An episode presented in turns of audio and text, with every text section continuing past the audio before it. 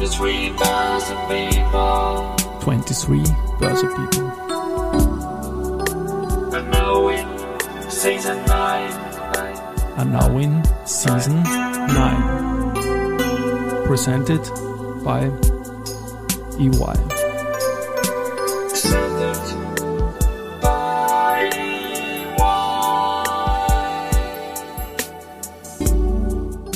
Ja, herzlich willkommen wieder zur Serie 23 Börse People. Und diese Season 9 der Werdegang und Personality Folgen ist presented by EY. Mein Name ist Christian Drastil, ich bin der Host dieses Podcasts und mein neunter Gast in Season 9 ist Andrea Kriegel, Produktmanagerin bei der Unica. Im Gepäck hat sie die brandaktuelle Unica Finanzvorsorge-Studie 2023. Servus und herzlich willkommen, liebe Andrea, bei mir im Studio. Hallo Christian. Ich freue mich, mich auf, dass ich da ja, bin. Sehr gut. Ja. Ich habe mich auf die Studie gefreut, ich habe mich auf dich gefreut und wir haben da einiges zu plaudern, aber Karriere, Werdegang, ganz kurz, mich interessiert, du bist 1998 bis 2013 bei Raiffeisen gewesen, Filialmensch, so wie ich, quasi auch, auch die Geschichte. Ich war bei einer anderen Bank, bei der Erste Bank. Was war damals für dich der Beweggrund, in die Finanzbranche, in die Bankenwelt einzusteigen? Ja, äh, Themen rund ums Geld, Finanzen, Vorsorge, das hat mich immer schon total interessiert. Und ich habe das auch 15 Jahre lang äh, wirklich äh, genossen, äh, Kunden im Zusammenhang mit ihren finanziellen Angelegenheiten optimal zu beraten. Also am Anfang warst du Grundausbildung und dann irgendwann Kundenbetreuerin, oder? Richtig. Ja. Schwerpunkt Veranlagungen, Kredite oder eh alles? Also wirklich äh, Allrounder. Genau. Ich war in kleinen, mehreren kleinen Filialen tätig und habe Kunden wirklich in allen Belangen, in allen finanziellen Themen beraten. Ich bin jetzt tief ins Machfeld auch eingetaucht, weil 150 Jahre im Machfelder Bank, da habe ich eine kleine Serie auch machen können, sehr spannend, auch von der, von der Kundschaft her, sehr agrarlastig und so weiter. Du bist dann trotzdem zur Unica gegangen, jetzt knapp zehn Jahre dort, bist äh, Produktmanagerin und Entwicklerin von Lebens- und Pensionsversicherungen, habe ich irgendwo gelesen. Was, was war da der Case? Was, ich denke, eine logische Fortsetzung deiner Karriere, oder? Ich habe 15 Jahre lang die Kunden beraten und ja. äh, die Produkte äh, auch verkauft und habe mich dann entschlossen, äh, auch aus der anderen Perspektive äh, einsteigen zu wollen und äh, die Produkte selbst zu entwickeln und mitgestalten zu können. Das ist ja ganz so spannend. Das habe ich nie gemacht. Ich habe viele Facetten im Kapital aber das wäre etwas, was mir noch fehlt. Muss ich mir vielleicht dann gleich aufschreiben, dass das in der Karriere auch noch stattfindet. Ja, und du hast was mitgebracht. Und ich möchte da gleich einsteigen, weil das ist das große Thema dieser Folge. Und ich glaube, das, was alle Leute interessieren wird, weil wir sind in Wahrheit finanzbildungsmäßig nicht so gut aufgestellt in Österreich. Es geht um eine brandaktuelle Unica-Finanzvorsorge-Studie mit dem Titel Gen Z profitiert finanziell am stärksten von den Eltern. Es ist eine repräsentative Studie im Auftrag von Unica und Raiffeisenversicherung, die Unterschiede, Gemeinsamkeiten und Abhängigkeiten zwischen den Generationen betrachtet. Die Unica Finanzvorsorgestudie mit ihren Slides liegt vor uns und auf die werden wir uns jetzt beziehen. Da steht drunter Österreich Oktober 2023. Wir reden jetzt Anfang Oktober, also brandaktuell. Jetzt erzähl mir doch ein bisschen was zum Studiendesign und auch deine Rolle im Zuge der Studie. Ja, wir haben zum dritten Mal eine wirklich groß angelegte Studie durchgeführt. Wir haben über 3000 Personen in Österreich befragt zwischen 16 und 60 Jahren und wir haben auch noch eine Kontrollgruppe von knapp 1000 Personen im Alter zwischen 61 und 77 Jahren befragt, auch um hier die Unterschiede mhm. zu erkennen, herausarbeiten zu können. Und repräsentativ ist das Ding damit, wer sich mit Studien auskennt, aufgrund des großen Samples an befragten Frauen und Männern. Und du hast eingangs von wir gesprochen. Ich glaube, da ist heuer auch die Raiffeisenversicherung erstmals dabei bei diesem großen Projekt. Und von wann bis wann habt ihr da befragt? Wir haben ja? äh, am 5. Juni begonnen und genau. äh, ein gutes Monat, das heißt bis Anfang Juli, 7.7. war es ganz genau, die Interviews durchgeführt. Bei herrlichem Wetter und ich weiß das nämlich, deswegen habe ich auch gefragt, weil wir im Sommer schon darüber gesprochen haben, dass da was Schönes kommen wird und, und, und ich in meiner Finanzbildungsserie da sehr gerne was dafür auch reserviert habe. Ja, und jetzt geht's eigentlich los mit den Auswertungen schon und da lese ich mal äh, auf die Frage, als wie wichtig erachten Sie grundsätzlich das Thema der finanziellen Vorsorge für die Zukunft und die Zeit nach der Berufstätigkeit, ähm, Geldanlagen etc., Lebensversicherung. Und da kommt Folgendes raus. Ja, finanzielle Vorsorge hat weiterhin einen hohen Stellenwert und wird auch von über 70 Prozent als sehr wichtig erachtet. Mhm. Und gibt es da irgendwelche ähm, zwischen den Generationen irgendwelche Unterschiede und ich möchte das auch nutzen. Da steht Babyboomer, ich weiß, dass ich einer bin, dann steht Gen X, Gen Y und Gen Z. Kannst du uns für die Hörerinnen und Hörer, ich glaube, das ist eine Frage, die nicht jeder weiß, helfen, diese Begriffe auch in Altersstrukturen einzuordnen? Wie alt sind Leute, die man Gen Z nennt? Äh, Leute der Gen Z äh, sind äh, 16 bis 27-Jährige. Mhm. Babyboomer, wie du erwähnt hast, äh, fallen in die Kategorie 59 bis 77. Ertappt, genau. Und Gen X und Gen Y, dass wir das noch vervollständigen? Ja, die Gen Y, äh, dazu gehören Leute zwischen 28 und 42 und zu Gen X äh, zwischen 43 und 58. Mhm. Und die finanzielle Vorsorge hat weiterhin einen hohen Stellenwert. Das ist quasi das Learning aus dieser Folge für, für, für mehr als 70 Prozent von dem Slide. Ähm, aber es gibt doch deutliche Abstufungen zwischen zum Beispiel Babyboomern und Gen Z. Ja, die Babyboomer, äh, bei denen ist äh, der Stellenwert deutlich niedriger als bei der Gen Z, wie du gesagt hast. Nachdem Babyboomer ja doch schon älter sind, älter sind genau. wahrscheinlich größtenteils schon in Pension sind, hat das naturgemäß ein eine geringere Bedeutung. Und die Chance, dass, dass man Pension kriegt, ist vielleicht genau, noch eine genau. Spur höher aus dem Umlageverfahren. Teilweise ja. haben sie es bereits ja. und natürlich ist es da deutlich weniger wichtig oder interessant für diese Generation. Mhm. Spannend wird für mich dann der nächste Slide. Rund ein Drittel der Österreicherinnen hat sich schon intensiv mit der eigenen finanziellen Vorsorge beschäftigt. Ist das Wenig, viel? Ein Drittel, wie schätzt du das ein? Also um ehrlich zu sein, ja. ist es wenig. Schon, gell? Ja. Wahnsinn. Weil es sind ja doch quasi junge Erwachsene, ältere Erwachsene befragt worden und ein Drittel, das ist schon sehr, sehr wenig. Gibt es da irgendwelche Unterschiede zwischen den Generationen? Die, die Unterschiede sind nicht allzu groß. Also Österreich äh, gesamt sind es äh, 32 Prozent, während die Gen Z äh, bei 36 Prozent liegt und die Babyboomer bei 29 Prozent. Mhm. Jetzt kann man natürlich sagen, Gen Z hat eine andere Nutzung von äh, digitalen Medien, Handy und so weiter als die Babyboomer, aber nichtsdestotrotz, das ist ein sehr niedriger Wert. Definitiv. Gerade also mich Junge. überrascht das, ja. wie niedrig der Wert ist. Also ich hätte da aus dem Bauch raus doch auf 50 Prozent getippt. Auf jeden Fall. Weil man in Studien dann, dann doch vielleicht ein bisschen goscherter ist, aber das dann nur 30 Prozent, das ist schon etwas, wo man noch als Gesellschaft und auch als Anbieter, als Intermediäre in der Finanzwirtschaft da, glaube ich, einen ordentlichen Rucksack an Tätigkeiten zu erledigen haben. Spannend ist, wenn ihr die Studie schon zum dritten Mal macht, jetzt auch die Zeitreihe natürlich, wie sich das entwickelt hat. Hat sich dieser Wert jetzt in den, gegenüber der letzten Studie verändert? In den letzten zwölf Monaten konnten wir beobachten, dass sich dieser Wert doch äh, erhöht hat. Und gibt es da innerhalb der Altersklassen, wenn ich jetzt die Gens und die Babyboomer als Altersklassen nenne, irgendwelche Trends, bei, bei wem es mehr nach oben sind? Es eher die jüngeren Menschen oder eher die, die älteren Menschen, die sich mehr mit dem Thema beschäftigt haben? Tatsächlich sind es äh, die jüngeren Menschen, allen voran die Gen Z mit 41 Prozent, mhm. die äh, Gen Y mit 39, ähm, ziemlich abgeschlagen, die Babyboomer mit nur 22. Okay. Aber auch das ist natürlich der Tatsache geschuldet, dass es für diese Generation nicht mehr ganz so relevant ist. Ja, und vor allem die, die Babyboomer, früher bist du halt in die Bankfiliale gegangen, aber die bieten das ja gar nicht mehr so wirklich an, die Bankfilialen, diese, diese, diese Geschichte. Und die, die jungen Leute, die greifen sehr gerne auf digitale Formen. Du hast das Handy genannt. Ich nenne auch noch diese YouTube-Tutorials, die man sich vielleicht am, am Rechner anschaut, wo man schon einiges mitkriegen kann. Wir haben jetzt natürlich ein paar Probleme in dieser Zeit, in der wir leben. Teuerung, Inflation, alles ein bisschen indiziert durch, durch Krieg und, und sonstige Probleme, die wir halt haben.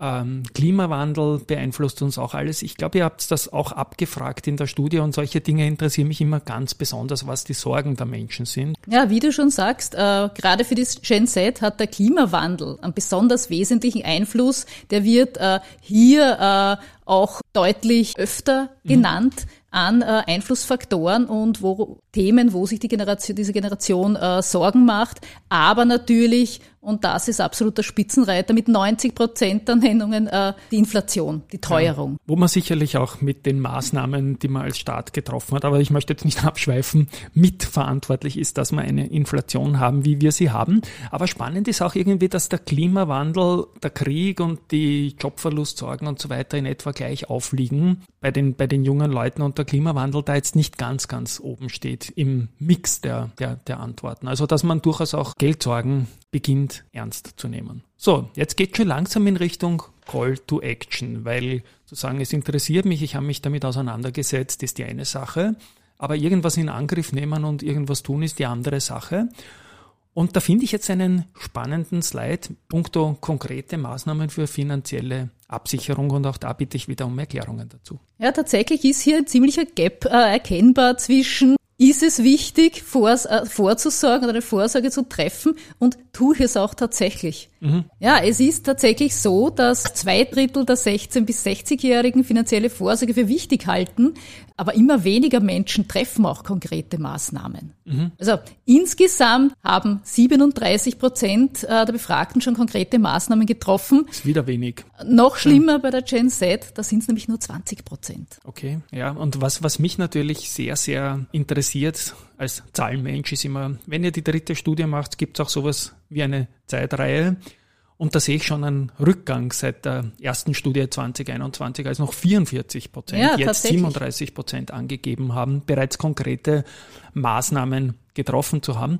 Worauf kann man das, glaubst du, zurückführen? Ist das irgendwie, sagen, um Gottes Willen, es ist eh alles chancenlos, Teuerung und oder haben wir noch mehr Pandemie gehabt vor zwei Jahren, dass wir noch mehr Zeit gehabt haben, sich mit dem Ding auseinanderzusetzen? Ich weiß, das ist eine rhetorische Frage und ist auch schwer in einem Studiendesign abzufragen, aber für mich ist das signifikant, dieser Rückgang von 44 Prozent auf 37, weil eigentlich soll es mehr werden. Das ist richtig. Allerdings, es hat viele verschiedene Ursachen aus ja. unserer Sicht. Man kann es gar nicht so an einem Faktor festmachen. Da spielen natürlich Dinge mit, die wir schon angesprochen haben, wie die Teuerung, die Inflation. Viele sagen, mein Einkommen hat nicht mitgehalten mit der Teuerung, mit der Inflation. Mir bleibt weniger über oder zu wenig übrig, um vorsorgen zu können.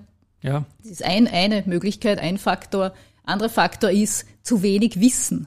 Ja. Es ist zu abstrakt. Was kann ich tun? Wie viel brauche ich überhaupt? Wie viel mhm. könnte mir später in meiner Pension fehlen? Ja. Und das bringt mich ja gleich zum nächsten Punkt, immer dieses Suchen nach Call to Actions. Wo kann ich mich überhaupt und informieren und wie? Das ist auch so ein Punkt. Und ich glaube, ihr habt das auch abgefragt, punkto, wissen die Leute überhaupt, wie sie sich informieren und, und wo?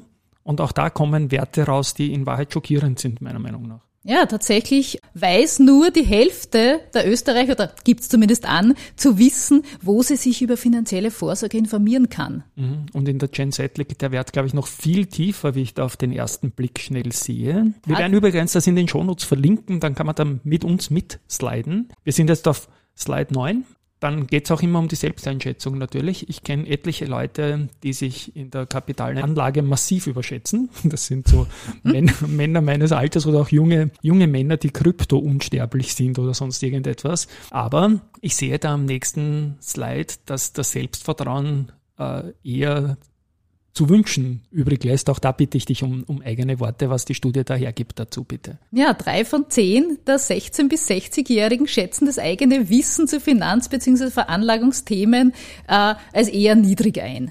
Und hier konnten wir keinen signifikanten Unterschied zwischen den Generationen feststellen. Was auch wieder ein Wahnsinn ist eigentlich. Ja, vielen also, ist auch gar nicht bewusst, dass sie nichts wissen. Das meine ich eh. Ja. ja, das machen wir schon irgendwie und wir haben eh dieses oder jenes Produkt in Wahrheit, wenn man dann genau nachfragt, ist es, ist es dann schnell entmystifiziert. Ihr habt in der Studie auch rausgearbeitet ein Vorsorgeparadoxon. Ja, äh, hier geht's konkret darum, dass die, dass das, was man einzahlt und die Erwartungshaltung doch relativ weit auseinanderklaffen. Also vielleicht ein paar Zahlen dazu. 25 ist aus der Sicht der Österreicher der perfekte Zeitpunkt, um mit finanzieller Vorsorge zu beginnen. Die Gen Z sagt sogar 20 Jahre. Mhm. Ist ja klug, weil wir wissen ja, je früher, desto Zinseszins zum Beispiel. Genau so ist es. Es sind sich auch alle betrachteten Zielgruppen einig, dass finanzielle Vorsorge ab in etwa 100 Euro pro Monat Sinn macht. Aber, und da äh, sind wir am Punkt des äh, Paradoxons, wenn es dann um den tatsächlichen Betrag geht, der ausgegeben wird, dann liegt dieser deutlich unter diesen 100. Beispielsweise nennt die Gen Z 30 Euro, die Gen Y 50 Euro und die Gen X 55 Euro, was sie tatsächlich ansparen. Das bringt mich Vorsorge. auch immer wieder zu dem Punkt, dass wir als Gesellschaft ein bisschen das Sparen, das auf die Seite legen, so wie früher der Bausparvertrag. Den hast halt gehabt irgendwie, den hat die Oma gemacht oder wir haben beide in einer Bank gearbeitet. Jeder Kunde hat einen Bausparvertrag gehabt für jedes Kind und überhaupt, das war einfach so. Und ich glaube, dass wir das ein bisschen verlernt haben, dass man da vom Geld, das man im Haushaltsbudget hat, halt auch ein bisschen was auf die Seite legt. Und deswegen 30 Euro wird natürlich schwierig nachspesen, dass da irgendwas überbleibt und der Zinseszins seine gewaltige Schönheit auch zeigen kann. Gut, und die Erwartungshaltung ist ja dann doch in Richtung Zu Zusatzpension, sehe ich da gerade in der Studie, ein bisschen eine andere. Ne? Ja, also im Durchschnitt erwarten sich die Österreicherinnen eine monatliche Zusatzpension von 200 Euro. Die Gen X, um nochmal auf die Unterschiede der Generationen einzugehen, die erwartet mit 150 ein bisschen weniger. Die Jüngeren, die Gen Z, äh, stellt sich da schon 300 Euro vor. Mhm. Ist ein Wahnsinn eigentlich dazwischen. Ne? Dazwischen haben wir eine, eine Generation, die weniger und dann wieder mehr. In der Studie kommt stark raus, dass die Erwartungshaltung von dem, was ich mal selber gern hätte und von dem, was ich jetzt dafür tue, ein bisschen sehr deutlich auseinanderklafft. Und wenn ich mir da anschaue, die Gen Z erwartet so 300 Euro monatliche Zusatzpension oder lassen wir mal die Gen Z raus. Was was muss man da tun dazu, wenn man jetzt zum Beispiel Anfang 20 ist, äh, Versicherung abschließt? Habt ihr da herumgerechnet ein bisschen? Natürlich, es ist auch äh, abhängig von der angenommenen Performance, also welche äh, Wertentwicklung äh, eintreten wird, ist natürlich gerade auf sehr lange Sicht schwer vorhersehbar. Das heißt, wir können hier nur mit Annahmen rechnen. Wenn du jetzt, äh, sag mal, wie du sagst, bist 21 Jahre alt, bei einer angenommenen Wertentwicklung von drei Prozent und einer Wunsch, einer lebenslangen Wunschpension von 300 Euro, solltest du rund 130, 139 Euro einzahlen. Das ist ja schon wieder viel vernünftiger als vor zwei, drei Jahren, weil wir müssen sagen, die Zinsen sind wieder gestiegen. Die Ausgangssituation hat sich verbessert. Die Zeit, so etwas in Angriff zu nehmen, war schon mal blöder.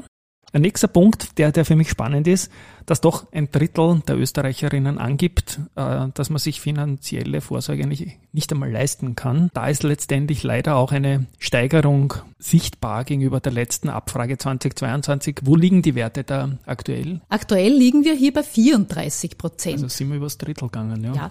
Und von 31 Prozent im Jahr 2022. Die Gründe haben wir genannt, Teuerung und Co. Das wird alles enger mit den Gürteln, die wir zu schnallen haben. Jetzt geht es natürlich darum, dass man trotzdem leben muss und leben will vor allem auch. Auch die jungen Menschen wollen leben. Und da gibt's jetzt interessante Learnings, wie zum Beispiel den Slide Nummer 13, wer mitschauen will. Ja, die Gen Z, die profitiert im Generationenvergleich am meisten von Beiträgen zur eigenen Vorsorge durch Eltern und Großeltern. Da können wir signifikante Unterschiede zu den anderen Generationen erkennen. Und auch in der Zeitreihe geht's da ordentlich nach oben. Finanzielle Vorsorge durch Eltern und Großeltern. Aber irgendwann ist dieses äh, Guthaben, das wir da haben, aufgebraucht. Ne? In der Pandemie haben wir alle weniger ausgegeben, dann haben wir wieder mehr ausgegeben, so ein bisschen. Und, und jetzt geht dieses Geld irgendwie dem Ende zu. Da sehe ich auch noch einen spannenden Slide. Da steht, ein Viertel der 16- bis 60-Jährigen hat von den Eltern eine größere finanzielle Unterstützung bekommen insgesamt. Ja, und auch hier äh, gibt es äh, sehr große Unterschiede zwischen den Generationen.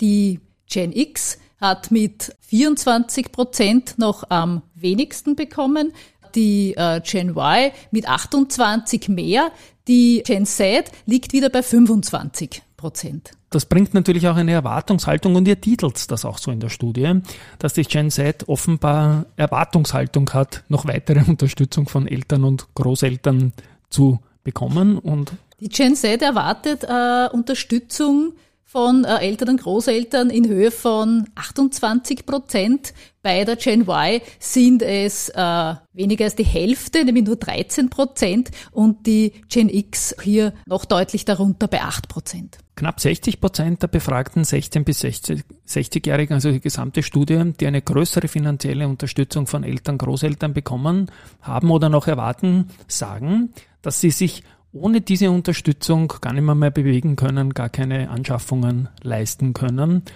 Ja, auch da habt ihr ein paar Zusatzauswertungen mit spannenden Zahlen gemacht. 49 Prozent äh, aller Befragten sagen, dass sie sich ohne finanzielle Unterstützung der Eltern und Großeltern einmal kein Eigenheim oder eine Wohnung leisten werden können. Auch 45 Prozent sagen, äh, dass sie ohne Unterstützung größere Sorgen haben, was, was die finanzielle Zukunft betrifft. Gut, was man in so einer großen Studie natürlich auch immer mit abfragt, ist der Status quo, die aktuell am häufigsten genutzten Anlageformen in Österreich. Was ist da das Ergebnis?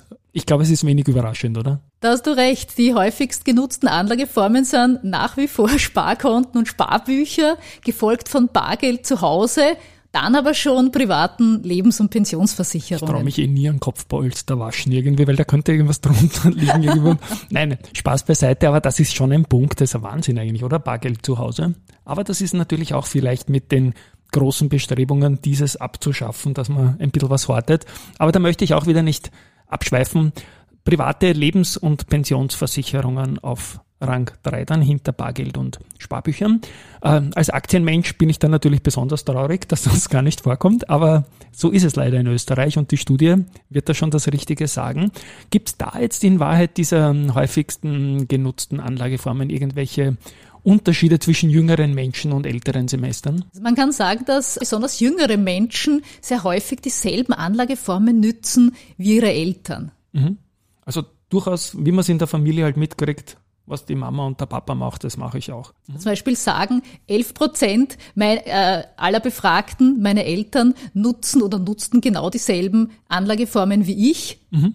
Und 20 Prozent sagen, meine Eltern nutzten zum Großteil dieselben Anlageformen wie ich. Mhm, und da sehe ich dann in der Gen Z auch einen Schwerpunkt, dass die durchaus auf die Eltern hören, offenbar im Vergleich zu älteren Generationen. Wahnsinn. Dabei sind ja gerade die Eltern der Gen Z jetzt da nicht wirklich die Anlageexperten, meiner Meinung nach, so wie ich es mitbekommen habe. Aber es gibt in Summe viel, viel, viel zu tun auf jeden Fall. Ja, die nächste Folie finde ich sehr, sehr, sehr spannend, weil jetzt haben wir darüber gesprochen, Vertrauen in die Familie ist da. Ich bin ein bisschen kritisch, weil da auch Nichtwissen vererbt werden kann, meiner Meinung nach. Aber ihr habt es da auch noch ausgewertet, wenn man sonst noch vertraut oder weniger vertraut. Und auch da bitte ich um eigene Worte dazu zu dieser spannenden Folie. Wir sind auf Seite 17. Wenn es um finanzielle Vorsorge geht, vertrauen die Österreicherinnen besonders ihrem persönlichen Umfeld. Das konnten wir ganz, ganz signifikant herauserkennen. 59 Prozent vertrauen in erster Linie dem Partner, mhm. 41 den Eltern, 32 Prozent den Kindern. Bei 29 Prozent, also zu 29 Prozent wird das Vertrauen Banken bzw. Bankenberatern geschenkt. Und besonders interessant für uns, dass ganz, ganz am Ende der Liste Finfluencer und Social Media wie Facebook, YouTube, Instagram aufscheinen. Mit mhm. lediglich sieben Prozent. Da bin ich bei ganz oder gar nicht bei denen. Manche vertrauen denen pur, aber es sind in Summe viel zu wenig, sodass es in Summe halt das Letzte ist, was da rauskommt. Was ja letztendlich auch ein bisschen widerspiegelt, dass die, wie soll ich sagen, die langjährige Expertise eines Bankberaters oder eines Versicherungsmaklers, Maklerin natürlich über Finfluencing zu stellen sein sollte, ist meine persönliche Meinung. Was, was ich sehr stark finde, ist, dass so viele dem Partner vertrauen oder der Partnerin. Wenn man da dann genauer hinschaut, kommt da eh raus, dass man in Summe, wir machen schon irgendwas, aber eigentlich fast, fast gar nichts. Ja. So. Ja, und dann geht's natürlich, mir geht's natürlich immer noch um die Eigenverantwortung und die ist da auch abgefragt worden. Und ja, was, was ist da das Ergebnis, wenn es ums Thema Eigenverantwortung geht? Sechs von zehn Österreicherinnen sind der Meinung, dass jeder für seine finanzielle Vorsorge selbst verantwortlich ist. Ähm, während man sagen kann, unter den Babyboomern teilen drei Viertel diese Meinung, in der Gen Z sind es 55 Prozent. Das haben wir so gelernt als Babyboomer, aber die Gen Z 55 Prozent schockiert mich wieder ein bisschen. Auf der einen Seite die Eltern, auf der anderen Seite schwingt auch ein bisschen mit, der Staat soll das machen, aus meiner Sicht irgendwie, wenn das nur 55 Prozent sind. Wir haben dann noch einen, einen spannenden Zusatzslide, wenn man da so gern noch in die Verantwortung nimmt, da kommt der Staat weniger vor, aber wir sind wieder bei den Eltern, oder? Genau, die Gen Y und besonders die Gen Z sehen äh, häufig Eltern und Großeltern in der Verantwortung für die finanzielle Vorsorge. Also ich finde die Studie deshalb so interessant, weil sie doch ein ganz ein anderes Bild zeigt als das, was ich in den vielen Gesprächen in den vergangenen Monaten so wahrgenommen habe, dass durch die Pandemie die Gen Z vor allem ihre Finanzen ein bisschen selber in die Hand genommen hat. Aber man lernt nie aus irgendwie. Mir geht's immer um Selbstentscheider, mir geht's um aktiv sein, mir geht's darum, äh, finanzielle Freiheit auch durch eigene Entscheidungen zu haben. Wie wichtig ist aktives Investment, eurer Meinung nach? Die Gen Z setzt auf Erben zu 18 Prozent. Auch ein Viertel dieser Generation ist der Meinung, dass sie selbst genug erwirtschaftet, um in Zukunft gut versorgt zu sein. Setzt auf Erben klingt irgendwie spannend, spannend, aber es ist wohl so. Und auch da spielen wieder steuerliche Ideen mancher Parteien natürlich nicht unbedingt in diese Strategie rein, aber es kommt immer darauf an, wie viel man da erben wird. Ja, jetzt kommen wir zur Bildung, die Schule. Dort lernen wir viel fürs Leben, dort sollte man viel fürs Leben lernen. Und zu welchem Ergebnis kommt die Studie da? Ist das ausreichend, was das Grundwissen rund um Finanzen betrifft? Also hier herrscht äh, wirklich Einigkeit. Neun von zehn Österreicherinnen sind der Meinung, dass Kinder und Jugendliche das Grundwissen rund um Finanzen von den Eltern und in der Schule vermittelt mhm. bekommen sollen. Das passiert ja in der Schule derzeit kaum. Also Finanzbildungsstrategie wird zwar immer gesagt, es wird was reingebracht, aber dann doch wieder nicht, weil man sich nicht einigen kann, welchen genauen Content man da bringt. Und jetzt die Frage, wann soll es denn eigentlich losgehen? Wie alt sollten Kinder sein, dass sie erstmals mit dem Thema konfrontiert werden. Und ich spreche da bewusst noch von Kindern. Natürlich dem Alter angepasst, altersgerechte ja. Informationen, am besten bereits in der Volksschule, der Umgang mit erstem eigenen Taschengeld, vermittelt durch die Eltern, in der Volksschule schon, was sind Zinsen, vielleicht anhand des ersten Taschengeldkontos oder des ersten Sparbuchs ist, denke ich, Kindern dieses Alters schon sehr gut vermittelbar. In der Unterstufe natürlich auch Zinsen, mhm. Zinseszins, das wesentliche Effekt, Thema, ja. Ganz, ganz wichtiger Punkt. Sind wir knapp an Mathematik, ja. das ist auch nicht so leicht, die Mathematik. Aber auch da, finde ich es wieder schockierend, wenn ich in, in den Detail, äh, in die Detailauswertung von der Seite 22 reinschaue, von diesem Slide hier, dass die Gen Z der Meinung ist, dass das eher noch Zeit hat, wann man dann beginnt mit Finanzwissen konfrontiert zu werden, eher noch nicht in der Unterstufe oder in der Volksschule, während dem ältere Semester das durchaus gut finden, dass das früher gelernt wird, vielleicht auch aus den eigenen Erfahrungen, dass man selber zu spät angefangen hat.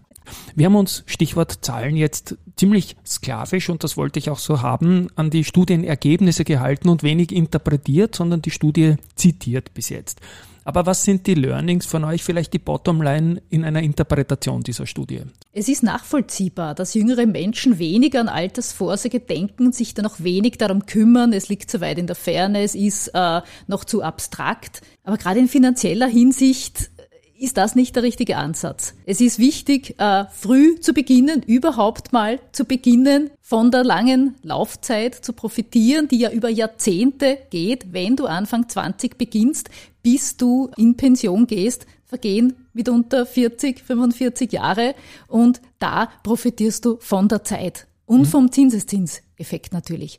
Auch mit kleinen Beträgen beginnen zahlt sich langfristig aus. Das ist, glaube ich, eine wichtige Key Message. Und noch einmal Call to Action. Wir werden die Studie in den Shownotes zu dieser Folge die PDF-Slides, die wir durchgegangen sind, verlinken. Und was ich noch gern irgendwie verlinken würde, so eine Stelle auf der Homepage gibt sicher, die ich verlinken kann, wo man Leute wie dich dann kontaktieren kann, über Österreich verteilt, nehme ich an, großes Unternehmen, Unica. Sowas gibt's, oder? Wir verfügen über ein wirklich großes Netzwerk an Beratern und auch Filialen. Auf unserer Homepage findest du Kontaktmöglichkeiten über alle Kanäle. Wunderbar. Und auch das werden wir natürlich in den Shownotes verlinken. Da abschließend noch Karriere-Werdegang-Podcast. Wir haben jetzt am Anfang über dich gesprochen, dann viel über die Studie. Hast du einen Tipp für junge Leute, die jetzt in der Finanzbranche irgendwie arbeiten wollen? Was taugt dir an deinem Job zum Beispiel? An meinem Job gefällt mir am besten äh, der abwechslungsreiche Aufgabenbereich. Es ist wirklich von allem was dabei. Es gibt jeden Tag neue Herausforderungen. Das ist etwas, was mir immer persönlich sehr wichtig war. Und das ist doch ein schönes Schlusswort. Der Job macht Spaß. Ich habe ihn immer gern gemacht, einfach mit den Leuten zu reden. Die Anforderungen ändern sich. In meiner Wahrnehmung wird alles wieder klassischer. Die Zinsen kehren, kehren zurück die Werte, die wir da quasi in der Vorsorge früher gehabt haben, etwas auf die Seite zu legen, werden notwendiger wieder. An euch da draußen, ich glaube, wir haben eine tolle aktuelle Studie mit viel zum Diskutieren rundherum in der Folge gebracht. Liebe Andrea, danke, dass du uns die erklärt hast und einmal ein Tschüss von meiner Seite. Tschüss Christian, es hat mir wirklich Freude gemacht. Ciao, mir auch, Baba.